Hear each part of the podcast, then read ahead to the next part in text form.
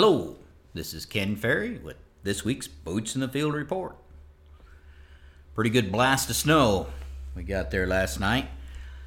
I don't know uh, about you guys, but who's thinking this is probably going to be a long winter? I know you guys up in Iowa say quit complaining, Ferrie. It's been a long year for us, and I realize that. But having snow like this before Thanksgiving makes you think we could be uh, seeing this throughout the rest of the year did receive a couple of calls even today about with this snow, did we miss our opportunity for our fall burn down program? And I would say not necessarily. In our research with it, you really have from basically November through February. So I think uh, we definitely, of course, don't want to put any of the product on top of the snow. But as the snow melts, or hopefully it will melt, we get a break in there. Look for your opportunity. But we can still be putting on uh, our winter uh, fall burn down applications on right up through February. So don't uh, don't give up on that, uh, but wait for the opportunity to come. This Tuesday we did our hand shelling. Uh, we did nearly 4,000 ears. Started at 8 o'clock and we finished a little after 2 o'clock, so that was kind of a record finish for us. We did have enough volunteers to be able to run four sheller lines. Uh, we had three last year, so we improved that to four. The staff here says that line three was moving through the grain the fastest, and they're giving the credit there to uh, Shorty Olson. The Sheller line two was the last to finish.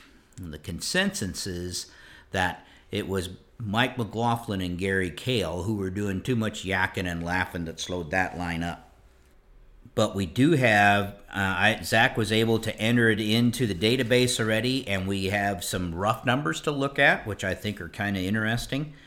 Um, there was 88 hybrids that went through the shellers, uh, 384 different sets of 10 years apiece. Uh, high population, low population, wide row, narrow row. The average of all of that that went through there was 271 bushel, which is pretty strong. The average of the high population was right at 300, 299.8. The average of the low population at 241. So the yields was pretty strong there. We look at kernel counts.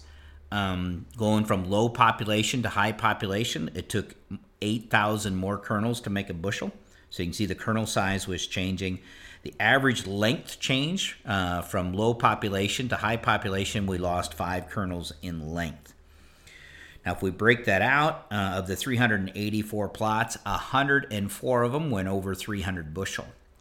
Now, something different this year is the wide row plots out yielded the narrow row plots by about 20 bushel, so almost a, a flip of last year.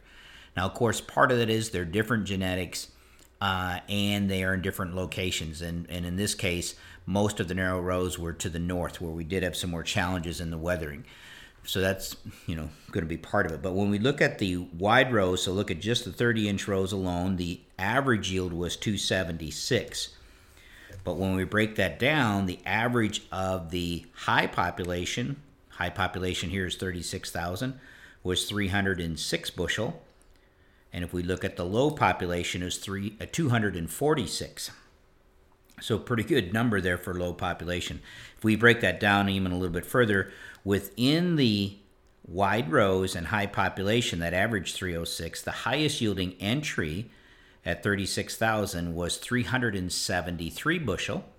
The lowest entry was 252 bushel per acre.